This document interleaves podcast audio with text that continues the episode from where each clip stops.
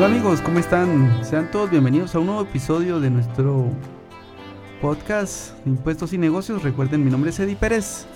El día de hoy vamos a conversar en este episodio acerca del impuesto sobre la renta corporativo y esto para hacer un repaso sobre los principales temas que hay que tomar en cuenta para este cierre fiscal 2020, para este año COVID. Eh, y así que sean todos bienvenidos a un nuevo episodio de este podcast.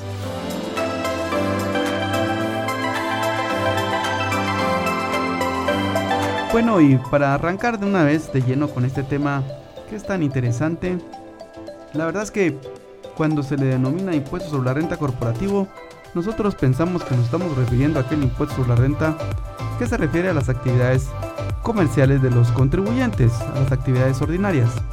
Y para esto hay que recordarnos que la normativa del impuesto sobre la renta incluye tres grandes grupos de rentas que se graban.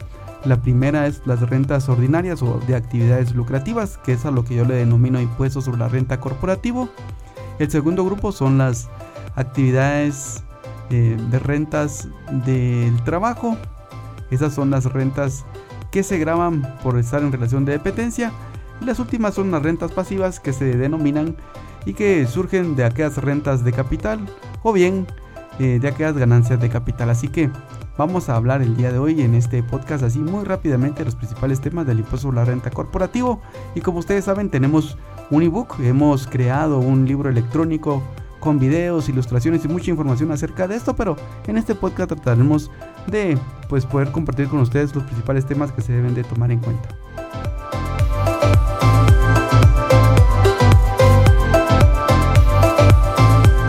Bueno, y entonces, para en el caso del impuesto sobre la renta corporativo, tenemos que recordarnos que tenemos dos regímenes de pago para las actividades ordinarias. ¿Cuáles son? El primero es el régimen de las utilidades de actividades lucrativas, que consiste en pagar un 25% sobre la renta imponible, sobre esa ganancia fiscal, eh, que ustedes saben que se debe de calcular partiendo de la utilidad contable, se le deben de sumar los gastos no deducibles, se le rentan las rentas exentas o las no afectas, y con eso se llegará a una renta imponible. Sobre esa renta imponible entonces se aplica la tasa que hemos comentado.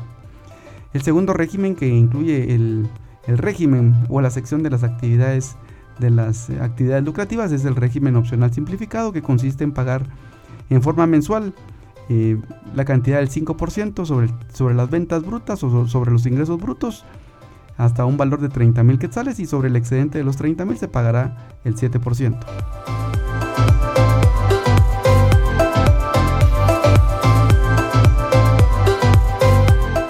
Y entonces, ¿qué consideraciones se deben de tomar en cuenta ahora ya en la recta final de este cierre fiscal de este año COVID 2020, donde tenemos muchas cosas que conversar, cinco meses que han sido durísimos, hoy pues ha salido ya la noticia de que se levantan las restricciones, ya no habrá estado de calamidad y ya pues deberíamos de empezar a regresar a todas las actividades normales, siempre y cuando guardando el debido cuidado con todas las medidas de bioseguridad. Pero bien, ¿qué, ¿qué temas debemos de considerar para este cierre fiscal?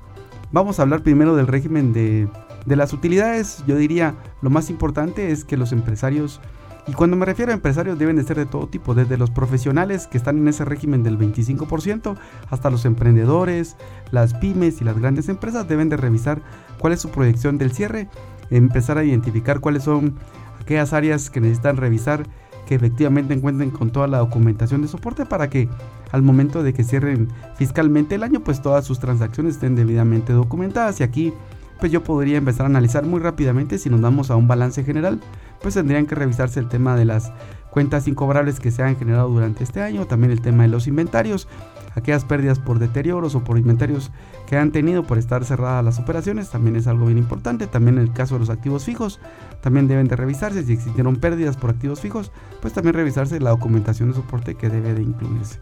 También en el caso de los otros activos también deben de revisarse que las amortizaciones se han efectuado correctamente.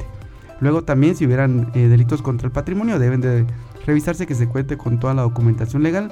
Vamos a revisar en un podcast más adelante eh, cuál debería ser la documentación de soporte para cada una de estas áreas o cada una de estas transacciones que estamos comentando. Luego si nos vamos a la sección del pasivo, yo diría en el caso de las cuentas por pagar, en el caso que son todas las provisiones, pues revisar que si son simples provisiones de, gastos, pues se cuente con la documentación de soporte cuando ya se paguen los pasivos y que esos pasivos pues puedan documentarse como gastos deducibles, siempre y cuando hay que tener muy en cuenta que las facturas deben de referirse al periodo fiscal que se liquida. En el caso de los otros pasivos, como por ejemplo los préstamos, hay que tomar en cuenta la regla de Thin Capitalization, la regla 3 a 1 que ya hemos comentado en, esto, en este espacio, en este canal.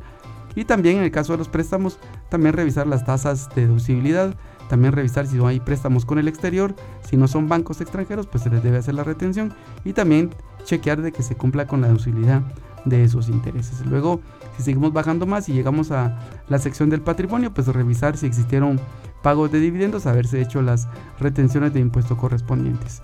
Y así también en el caso de otros pasivos, podríamos decir que tenemos el caso de las prestaciones laborales, también hay chequear que las provisiones se han hecho hasta por el 8.33% en el caso de las indemnizaciones y en el caso de los aguinaldos pues se debe revisar que si son provisiones, pues que esas provisiones estén documentadas con las planillas que se pagan luego de esos aguinaldos, ¿verdad? Y las provisiones de vacaciones, pues también revisar que efectivamente luego pues se paguen y se pueda tomar la deducibilidad de esos gastos. Así que yo diría que en términos generales, si quisiéramos hablar de un balance general en cuanto a qué temas se deben de considerar, pues estos podrían ser los que hemos estado comentando.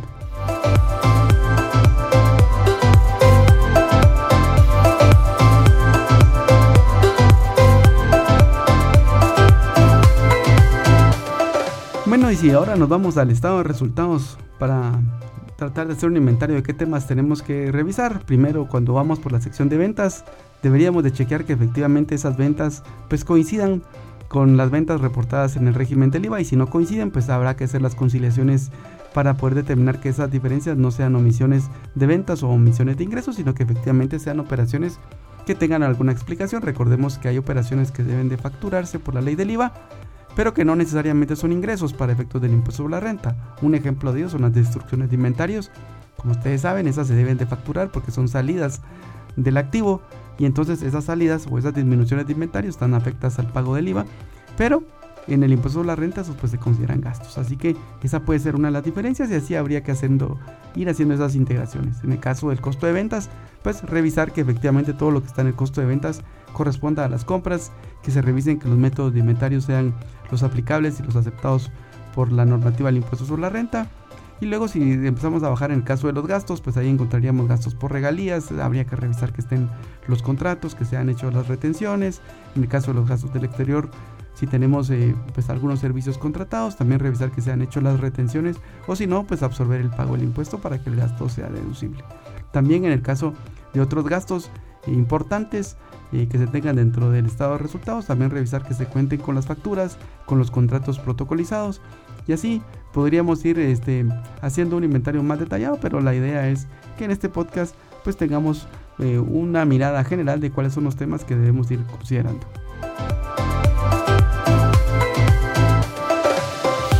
Bueno, y en el caso del régimen opcional simplificado, ¿cuáles son los temas que se deben de considerar para el cierre fiscal? Yo diría lo primero que se debe revisar es que efectivamente todos los ingresos que se hayan reportado mensualmente hayan pagado el impuesto. Recordémonos que bajo este régimen se pagan el impuesto sobre la renta sobre la totalidad de los ingresos brutos y no solo sobre las ventas, sino que se deben de tomar todos los ingresos que se tengan reflejados en el estado de resultados, que hayan estado contabilizados. Entonces, muchísimo ojo con eso. Y también eh, tener cuidado porque el hecho de estar en este régimen opcional simplificado no libera a las empresas de que han hecho todas las retenciones de impuestos sobre la renta que le merecen. Así que esas son como las consideraciones generales porque recordémonos que esta declaración de renta en este régimen cuando se presenta en marzo solo es para efectos informativos y no se debe de pagar impuesto en esa declaración. Así es amigos, entonces estamos llegando ya al final de este episodio más de nuestro podcast. Recuerden que si ustedes necesitan eh, mayor información sobre el impuesto sobre la renta corporativo, pues los invitamos a que descarguen nuestro ebook Ahí ustedes van a encontrar muchísima más información, van a encontrar videos, ilustraciones, casos prácticos, eh, comentarios con otras leyes tributarias, eh, algunas resoluciones de la Corte de Constitucionalidad. Así que hemos creado ese libro con mucho cariño y con mucho contenido para ustedes. Esperamos que les sea de mucha utilidad en este cierre fiscal 2020. Recuerden, ese libro ya tiene las últimas reformas fiscales, eh, las que entran en vigor en el año 2021, principalmente para el sector de aerolíneas. Así que eh, pues enhorabuena, espero que les pueda ser de mucha utilidad a todos. Este, este libro puede ser utilizado por estudiantes, por emprendedores, por pymes, por las grandes empresas y por todos los profesionales que necesiten conocer más sobre el tema de impuestos sobre la renta corporativa. También por ahí ya vienen otros libros más que tenemos en recámara, así que estén atentos porque vamos a seguir compartiendo con ustedes más información porque el objetivo de nosotros es poder contribuir a la sociedad presentándoles información que no estaba disponible cuando nosotros arrancamos con este tema de impuestos hace ya más de 22 años pero que creemos que ya en una forma digerida después de mucho tiempo, pues puede ser muy bien utilizada por todos los contribuyentes en el país y bien que sirva como una guía de negocios también para que ustedes puedan avanzar en este mundo que es eh, muy acelerado y que pues, necesita que estemos al día con todos estos temas. Así que amigos, eh, me despido de ustedes, como siempre saben, mi nombre es Eddie Pérez, soy consultor tributario. Si desean que yo aborde algún tema en específico para este día viernes donde vamos a tener nuestro Instagram Live, me pueden escribir a las redes sociales o enviarme un mensaje directo por Instagram o bien pues me pueden escribir a mi correo electrónico edi.perez.gt.gt.com o bien también me pueden escribir a mi perfil de LinkedIn o a mi perfil de Facebook. Ahí estamos en todas las redes sociales. Les agradecemos como siempre, por favor cuídense. Nos vemos el día de mañana. Chao.